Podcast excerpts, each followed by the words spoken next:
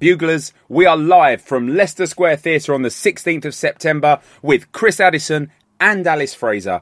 It might be our only London date of the year, so get your tickets now. Oh, get them at thebuglepodcast.com. That, that bit's important.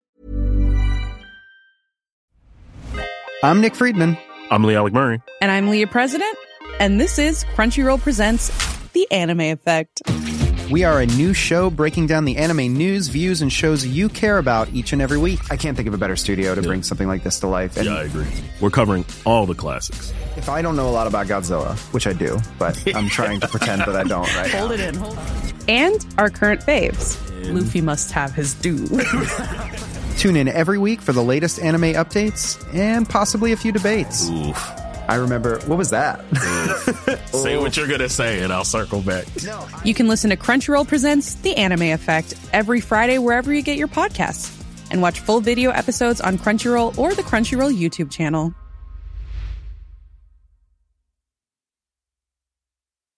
Hey, I'm Ryan Reynolds. At Mint Mobile, we like to do the opposite of what Big Wireless does. They charge you a lot, we charge you a little. So naturally, when they announced they'd be raising their prices due to inflation, we decided to deflate our prices due to not hating you.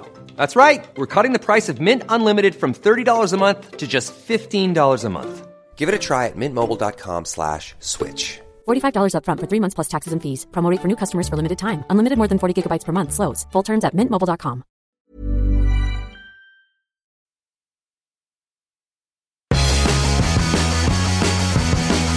Hello, and welcome to Catharsis, the show where I provide therapy for my guests. A chance to talk about old grudges, petty grudges, unpopular opinions, and other people's problems. Get it off your chest and into my earlobes. This week, I am joined by comedian, writer, and host of The MASH Report, Rachel Parris. Hello. Hello, Rachel. However, before we get into your gripes, let's get a quick one of mine out of the way. This is my annoyance this week. Let's do it as a letter. Dear anyone in the US writing Cockney characters for TV and films, we do not say twat. For the love of God, please make it stop. If you must throw in a twat, like, or a right fucking Herbert, or an absolute toilet, or a shithouse, twat makes your character come off like a hundred mile an hour.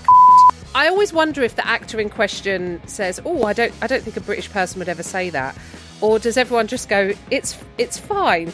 like, I know for that example that I'm talking about, I think there's an antipode in playing Cockney, so they might not know, but I, I just feel like, like the other week, an English person in Emily in Paris uh, said sidewalk, and I was like, he's not saying sidewalk, he's saying pavement, rue, or at a stretch, boulevard, maybe, maybe. but it- it's it's such a small thing, but it really takes me out of it. It makes me suddenly aware that I'm watching a not watching that character. How do you feel about it, Rachel? Well, I, y- you talking about that, like there's the words that you wouldn't use, and then it reminded me of another thing that irritates me, and I'm glad you've asked because the other question I couldn't fit it in elsewhere in the show is bad accents in TV and film and on stage.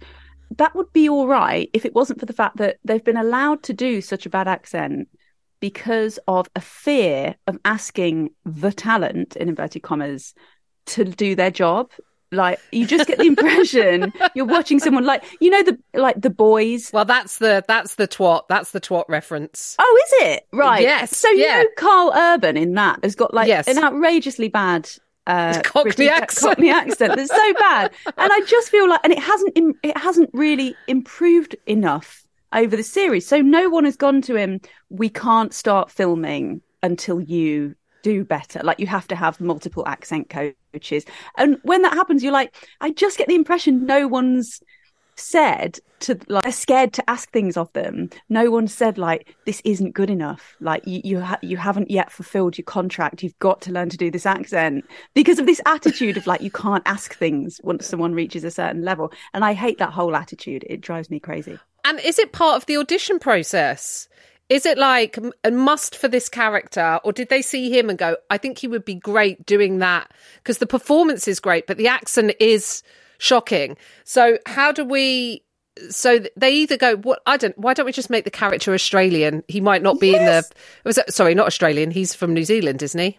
Yeah, I think he might be. And that'll be Right. fine. Like, I know it's not exactly the same, but that'll be okay. Yeah, I've watched some of the hard men in Australian and and and Kiwi kind of thing. So he could do a version of that. Or what what fascinates me is that so you you haven't got uh, a British actor playing the part. That's fine, but you also haven't got someone from the UK like consulting on the script because Yeah. twat is just not a word. We just don't twat.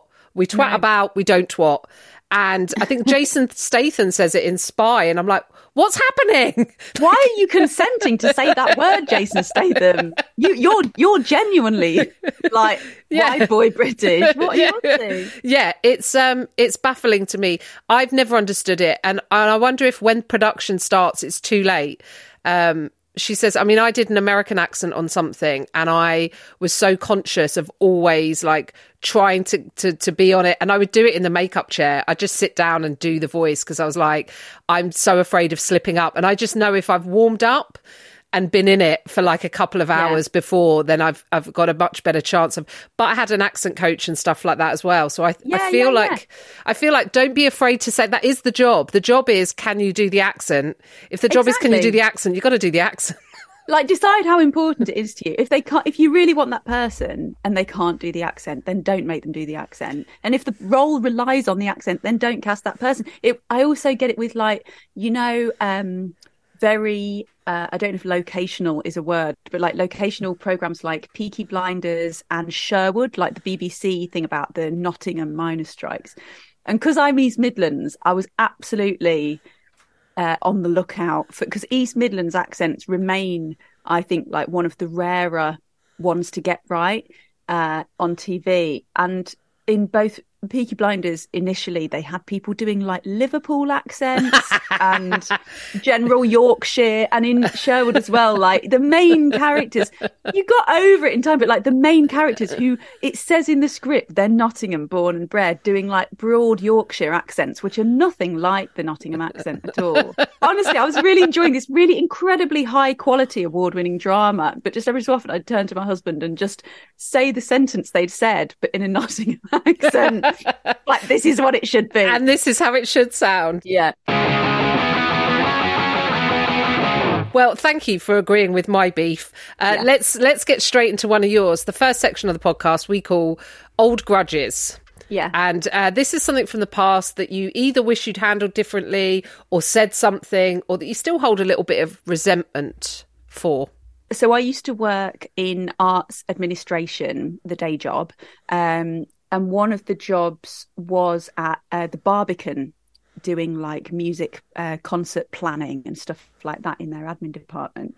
And one of the guys there, when I left, so I worked there um, probably about six months, and it was lovely. Uh, and the lady who was my boss, Fran, was so nice. And um, all that time, I was like doing comedy, uh, you know, uh, and teaching as well afterwards. So, like doing a bit of piano teaching after work, and then I go and do comedy at night. So, it was a busy time. It's when I was just starting my comedy career, and I've been doing comedy. I reckon um, by that point, maybe a year, a year and a half, and I was leaving.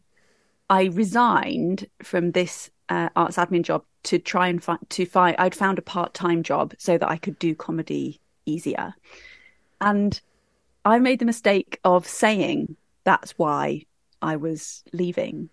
And there was this particular guy who was really arch and sarcastic who worked uh, in my department who was like just really sarcastic about it when I left. Like, really, like, oh, you're going to do comedy. Okay, good luck. um, I don't find you funny, translated. yeah, yeah. And I'm not I'm not funny at work. Like I wasn't funny at work at all, but like he was just so mean about it. But I kind of got a little bit of revenge already because I did I don't even know if he knows this, so maybe I didn't, but I went one year later. Do you remember the um I did I was in the Hackney Empire new actor. Oh, yes, I remember that, yeah. But it got held at the Barbican. Oh, wow. so it was quite it was quite nice. I emailed my boss hoping that she would pass it on to him to say like it is working out okay. Like um it wasn't a horrendous mistake. Do you Even think people like that? Like I encountered a lot of a lot of that. Like when it's like impossible to believe that you that someone who has got a normal job is also capable of doing another thing. Just the sarcasm involved, the skepticism is horrible. I think it's often people who are afraid to go for their dream. Yes. So I wonder if there's a small part of him that was like, I think I'm quite funny. And then all of a sudden it's just such a threat to have um, you know, and the the low grade sexism within it as well of kind of going, Oh, there's this woman in my office. I don't think she's funny. What does she mean she's doing? Oh, she's doing well enough to leave the job and I'm still here. Like I really wonder if that was his underlying what did he do at the? Oh, you. I suppose you can't say because that might be a bit too. Well, I can say he was se- he was senior kind of Right. booker at the Barbican, so he had like a good job. It was kind of cre- it was creative, and you know he really curated a lot of the things at the Barbican. So I think he felt like, oh, you're saying no to working where I've chosen to work, or he just he just couldn't believe that this this young girl like also did comedy. I don't know. is uh, taking that as a personal slight of someone going, "Oh, I'm moving on." Is like it's like it's put him into a tailspin of going, "Well, if this is good enough for me, why isn't it good enough for you?" Or Yeah. why why should you think there's anything outside of this? Which is which is wild. We often get people saying stuff that's happened at work. I guess because work is one of the places that you can't choose your colleagues Yeah. and you are forced to see them every day and then just sort of get on with them. Yeah. I remember when I was my first job leaving school, I had to like swallow down. I had a woman who, and it was a woman that who you didn't finish that sentence. Dot, Everyone's dot, like, dot. everyone's like, do we need to get some kind of sexual harassment? I guess that job. Oh my God. swallow down comments and and actually it was a woman Yeah. it was a woman who worked there who every day would would like be like just sort of pass remarkable on the length of my skirt like it was a personal affront to her and i was like can i tell you how old was i when i started working there 17 17 18 so that she had a real and then one day i got hauled into um hr and the hr director was a Yeah. woman and she was like I think it's a real issue with the length of your skirts, and I had like a knee length skirt on that day. What and I the was like- hell? yeah, yeah. They're living in Victorian times. I think I was just young and just kind of like, you know, I was working in the post room, so I was just, I think I was just young and just a bit giddy. But they were like, this young, hot woman. How can we? How do we make her less hot and annoying for us? Yeah. So I was like, who's, you know, I know there was one woman who was always complaining, but I, I just didn't understand, you know, whether, uh, why it would affect her what I was wearing in any And way, is- shape, or form. It's true, isn't it, that if you were um, an older, uh, you know, not a hot young girl, but like Yeah. an older woman, I suspect they wouldn't probably have the temerity, but also perhaps the cause to haul Yes. you in and say you can't wear a knee length skirt, slightly above the knee skirt. Yeah, yeah. And it wasn't even, I guess there would be the thing of like, if I was being objectified to then go and say the men are being a bit gross Yeah. around this girl. But there's a kind of victim blaming in that of kind of going, well, she shouldn't be. You know, I wasn't turning up in hot pants. I was wearing suits and like summer dress. Like I would wear like a floral dress with like a. It was the '90s, so it was you know, it was the late '90s. So that fashion was, um, it was like a lime coloured blazer and a floral dress and mules or a skirt suit. Yeah. You know, I do remember actually, this is a weird one, but um, actually a, a play that I did that was improvised. Um, one of the cast members, who was a young woman, got told by the director, who was a, a sort of older man, um, that she was too casual, casually dressed, um, and it wasn't provocative. It was like you're too scruffy, which I don't know. I don't know that it was. It, I don't think it was sexism, but it was odd. It was. Re- we were all like, "What?" it's a like we were pla the the improv like roles that we were playing were like young people kind of living their lives kind of thing. You kind of and obviously lots of different characters because it was improvised. So it was that was a really strange one. It was the first time i think i'd encountered really kind of since school being told what to wear like in real life. An enforcement of a dress code. yeah in a sort of really surprising and, and slightly vague way, she was like, "Oh, I'm. Uh, I don't know to wear then. I think I look fine."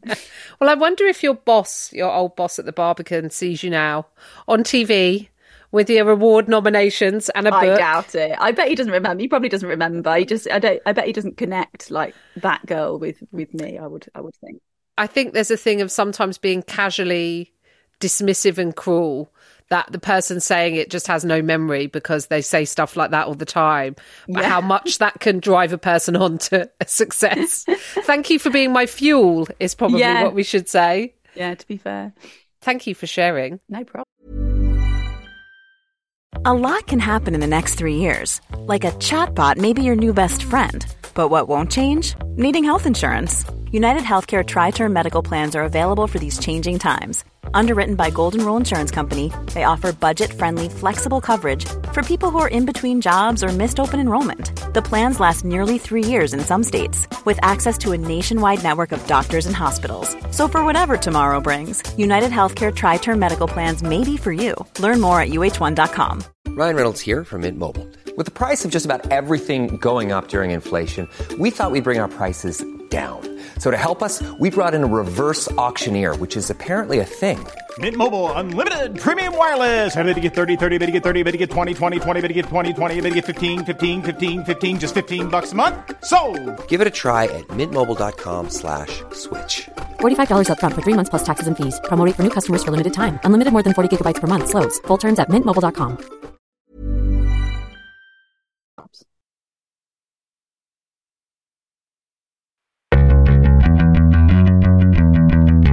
The next section we call topical cream. We like to encourage our guests to bring a topical news story. Now, it doesn't have to be like topical in the last week, it could just be something that's being discussed at the moment in the zeitgeist or a thing that, that annoys you. So hit me up.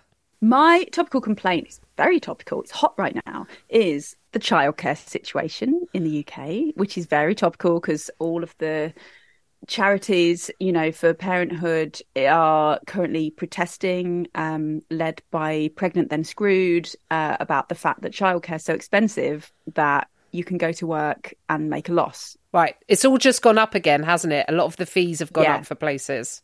Exactly. Yeah. So it's all it's all blowing up now, and I think that a lot of action is being taken. I'm definitely like already, and I haven't hit key childcare time yet. I'm just at toddler age, but like already, uh, as in I haven't got hit nursery fees yet. Yes. at, like Yeah. scrambling between uh, childminders and stuff. But like, um, already I'm doing me- most gigs making a loss once you count in a babysitter. So it is um it is absurd and it's so even though marriage is more equal than it used to be and it's not always a hetero partnership it still impacts women statistically much more um and so it impacts women in the workforce and has this knock-on effect you know in terms of uh, representation so there's that haven't found the humor in it yet i'll try to I think stop bringing your kids to work day. I think people are going to start doing something once everyone starts turning up going, oh, actually, I can't afford to come in to do my work and get a childminder or take the kid to nursery. So they're just going to be here. yeah, I had, my friends told me about like um they they've got a gym near them that has a free so it's not a workplace but it has a has a free creche. So you can just turn up and bring your kid do your workout and leave again. But I feel like surely there's something in that how difficult it would be to provide uh depending on the size of the company and the size of the building like some kind of like Some companies do have creches, and I think that's Right. not a bad idea as well because it does mean that you can kind of check in yeah at lunchtime with your kid, or you can be, you know, um, I think some hospitals and stuff have that sort of facility available for people just because, you know, if people are on call or working crazy hours, how are you going to? I mean, like with our jobs, you know, it's feast or famine, you never know yeah a friend of mine did a filming job recently. Here's an example. And again, this isn't funny, but she had to go to Ireland to do a, a, a filming job. And she was like, Oh, I've got to find someone for my daughter. She's like two or three at the time. And she was like, It was like three or three hundred pound a day, I think, uh, because of the filming hours. and then it's about finding someone that you trust enough to Oh yeah, exactly. and then the production go we'll give a part of it but we're not we're not paying for all of it and then that's when women then get which is the pregnant and screwed exactly what they're campaigning against where they go well we'll just hire someone who's not a mum Yeah. because we don't want to pay this extra cost exactly. Yeah. on the production. And then that also the trickle down for that is, and this is again where it gets like even more difficult, is they will provide those accommodations sometimes within our career if someone is a huge star. yeah. They're like, of course, we're going to make sure that can happen for you. But if we do, if they're doing it for them, it means all of the smaller stuff down the line, people are less likely to, you know. So women who've had babies who are like, oh, I work and I'm, you know, but it, uh, uh, perhaps not the marquee name. Yeah, but I've I, I was telling you in the dressing room the other day, wasn't I? Yes, a gig yeah. like that. You know, even when you feel like not a big name star, but that you reached a point where uh, you can ask for basic human things like I gave birth four weeks ago. I'm bringing my newborn baby in because I've got no choice because that's when you're filming. Can I have a room with some heating and any food or tap water all day? And they're not providing that, and you have to beg for heat because the room that your four week old baby's in is freezing. Like, Yes. these things still not provided and and you ask and i asked for them in advance but and someone some and what happens generally is someone in the in the huge industry uh, team of like 100 people goes yes of course obviously and they mean it. They go yeah of course we'll provide that. My god yeah of course we will. We'll be delighted to provide anything that you need. Um and then you arrive on the day and there's nothing. And that's i think that's very common that there's the, the message isn't passed down it isn't it isn't valued as an Well, important thing. Yeah, and then that is why women feel devalued in the workplace. I hadn't even realised, I think, until Katherine Ryan mentioned it, uh, maybe on her podcast, that, you know, why women stay silent about being pregnant for so long. Because she was like, they don't want to take the risk on the insurance. So you just stop getting more work as a, uh, you know, as a pregnant Yeah. woman. You know, you're like in a situation where you're like, oh, I can't. It's just easier if, if we just get someone who's not pregnant. And you'll never know about that conversation because no one is going to directly discriminate yeah in that way because everyone would go, this is shocking.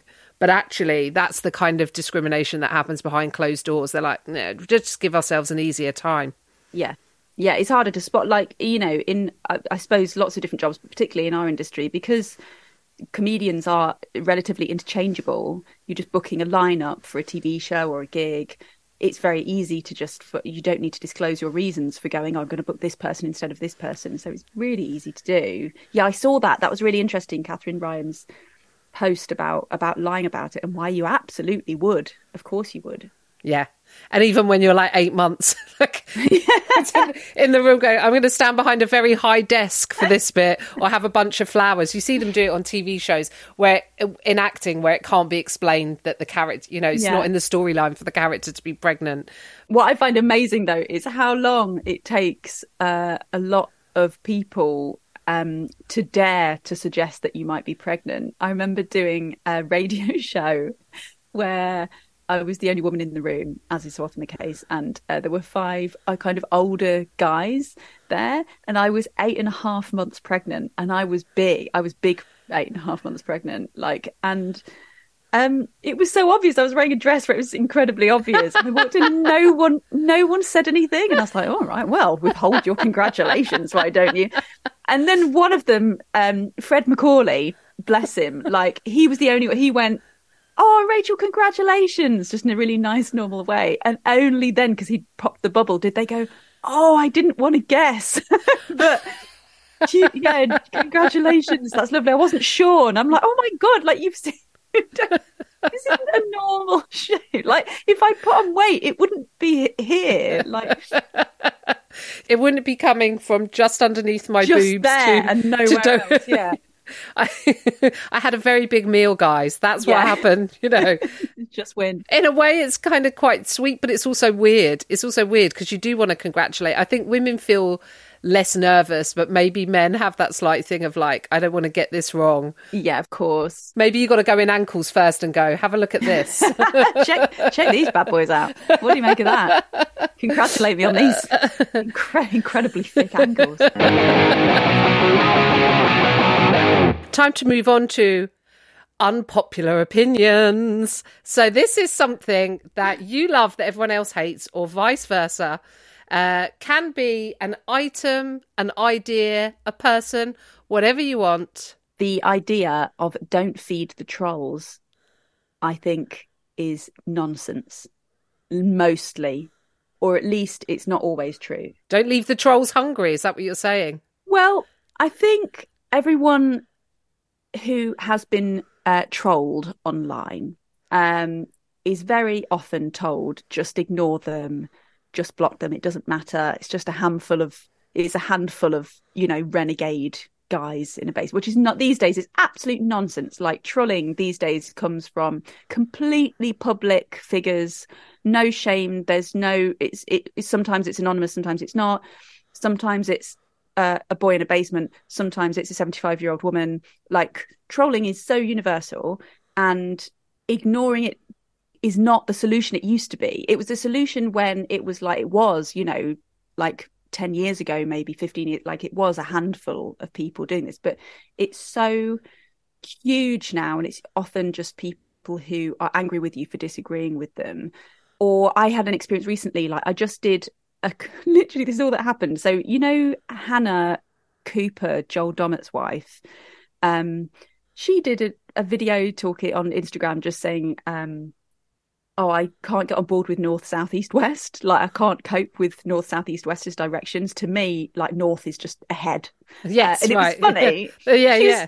She's she's her and Joel obviously do a comedy podcast, and she was basing it on how she does feel, but obviously exaggerating it a bit for comic effect. And I literally commented underneath, as did many other women, um, and and men, completely agree with Hannah. and I got I think nearly uh, 800 uh, replies. What are these people doing? From the mostly the US troll misogynist guys. And it, they started off just going, What are you talking about? Are you joking? And I was like, Yes. Yes. yes. my job. All comedians here. Someone put, Oh, well, good luck to you when you find yourself in the Pacific Northwest. Um, furious at the idea of someone ignoring directions. Uh, and then they became, um, uh, you better not have children anytime soon. Um, like using really nasty language and oh wow, like just women, blondes, and all of that. And I think you can ignore, but the point. I'm not saying responding helps. It can. I've had apologies on Twitter. If you if you respond in a useful way, you can get people to see another point of view but that's a bit renegade. But I think the idea that it goes away if you ignore it is nonsense. Like they just kept pouring in. I was on a list by that point, and hundreds every day, hundreds and hundreds, and you ignore them, it doesn't make any difference. So feed like them. a like a like a bot, like Yeah. a like somewhat like your name's come up on a board somewhere and gone. That's it. That definitely happened. I think I did a live one on Instagram Yeah. uh, once, and they just started pouring in and like taking over the comments, and I was trying to chat to the audience watching the live, but they just all jumped on. Um, I I always used to say I treat the comment section like I would the Portaloo at Glastonbury. Don't look down because it's just turd upon turd. Um, so I think it's quite hard to find the um, diamond in amongst the because you know sometimes someone might have something that you that is nice and pleasurable and that you do want to engage with. Um, I had to stop replying to people because my husband was like, I remember I was one Saturday night and I was arguing on Twitter, and my husband was like, "It's like they're in the room with us. Just mm. stop." And he's like, "It's Saturday night. I want to relax, and I've got you're getting upset, and I'm getting upset because these people are being hurtful to you." Yeah.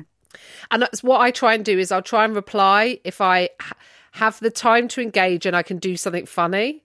That Yeah. I just kind of get a bit of a, or it's so egregious Yes. that I'm like, I'm gonna have to Uh, but the, a pr- the problem is, I suppose, is that once you do engage, then it's just kind of, and I've done it sometimes, especially on Instagram, it's just diminishing returns of, I've got it on some of my men she wrote videos where someone comes in and goes, Women talk about men like this all the time. And I'm like, they don't. That's kind of why the satire works. Yeah. Um, and then I'll get, uh, you know, it's not funny though, is it? And then you get into this. What's always amazing to me is that, and it's always a man uh, that thinks his subjective opinion is somehow fact.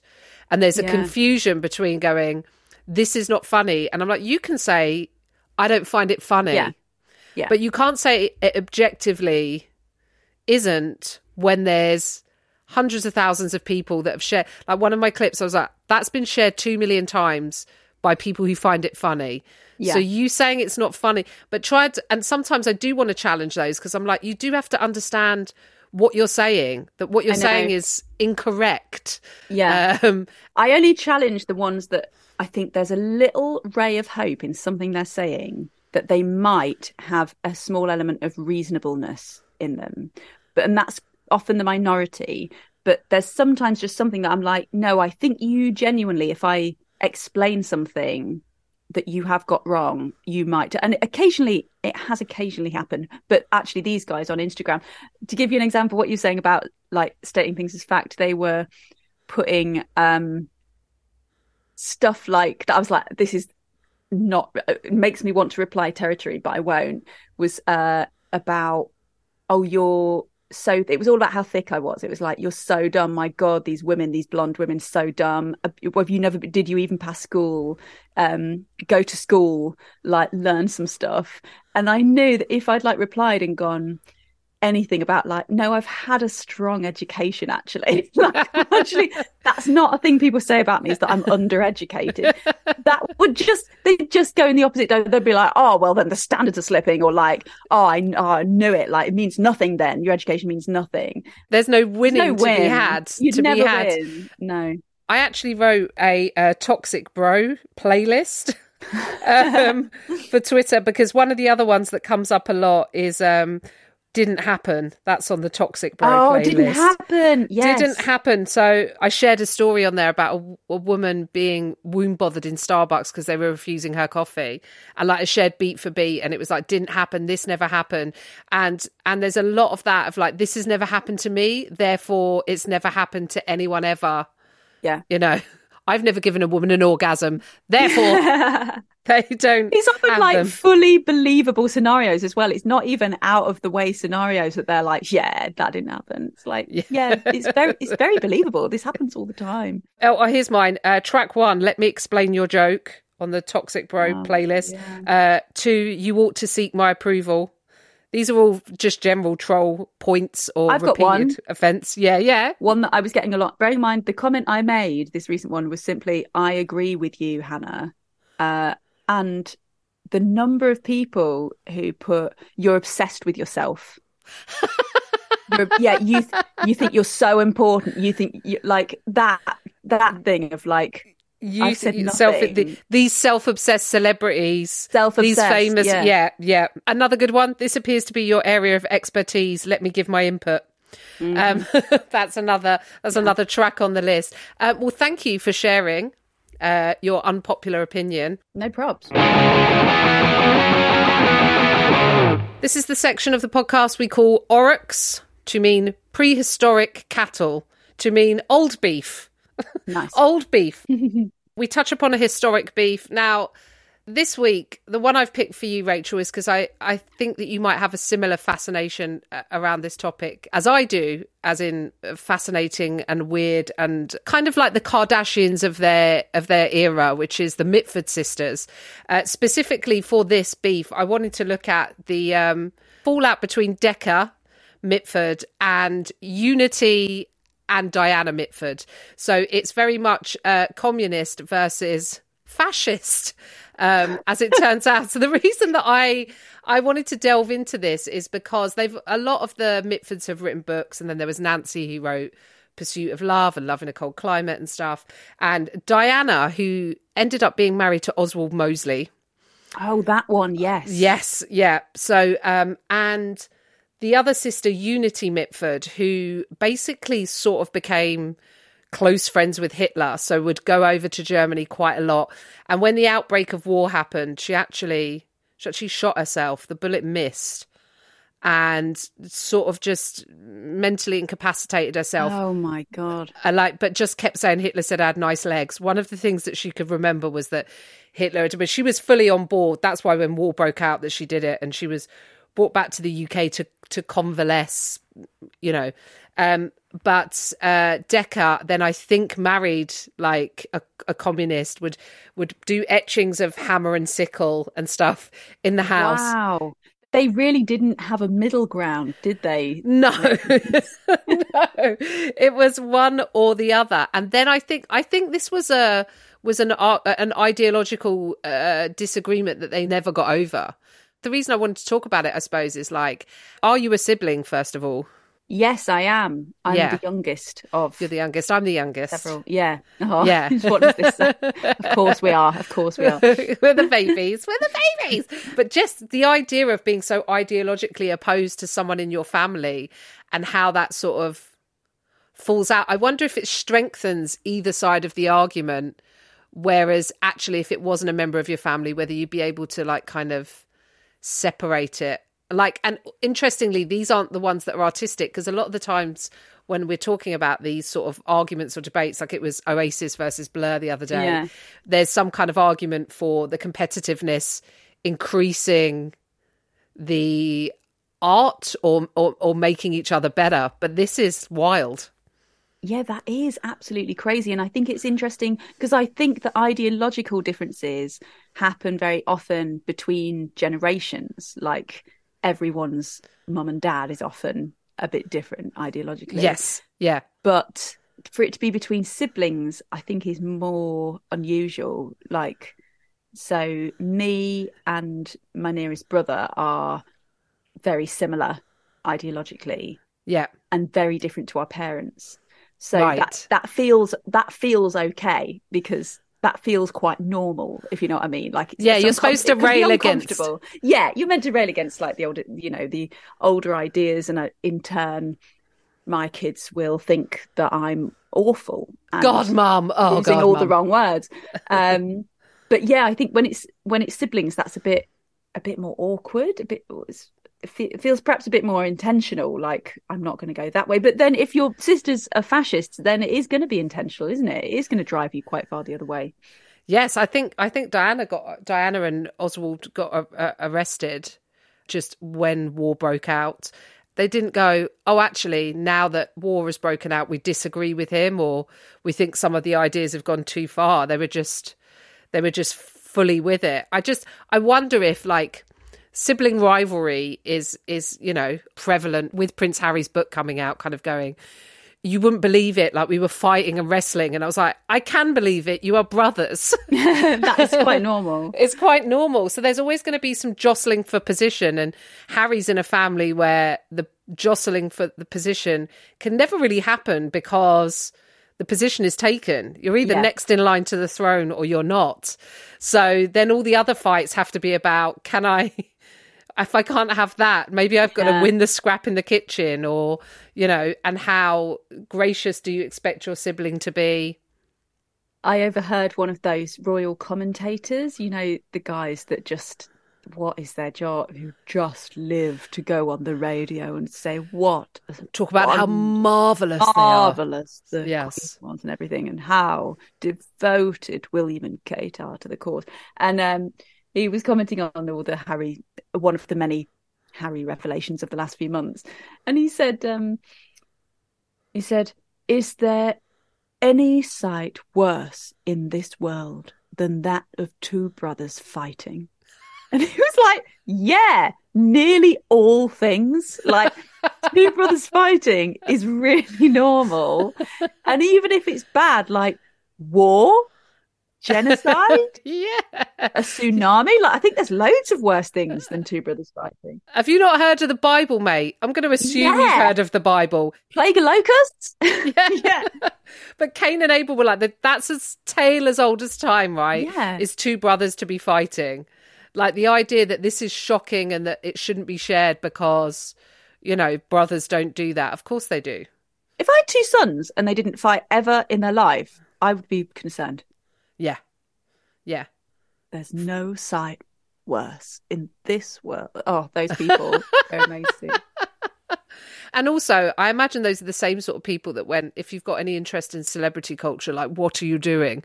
And you're like, but how is this any different? You're obsessed Yeah. with a family that aren't yours. Yeah. And knowing the minutiae and the details, you might as well be watching Keeping Up with the Kardashians. I mean, talk about sibling rivalry. That's a whole other episode. yes, on its own. Thank you for coming on the podcast, Rachel. You've been an excellent guest. Thank you. Before you go, I just wanted to check if there's anything you wanted to plug because I know you have a book out. I do. Um, I have a book out and it's coming out in its paperback form uh, on March 23rd. It's called Advice from Strangers. And if you haven't bought it already, then you can buy it now cheaper than it was before.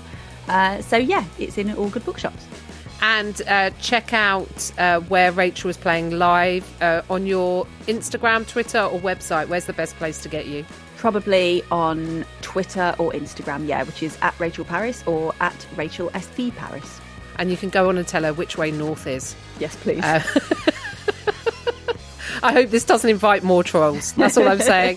Uh, I'm on tour, so go check my website, tiffstevenson.co.uk. Thanks for listening. Cheers. Thank you, Rachel. Thank you. You can listen to other programmes from The Bugle, including The Bugle, Catharsis, Tiny Revolutions, Top Stories, and The Gargle, wherever you find your podcasts.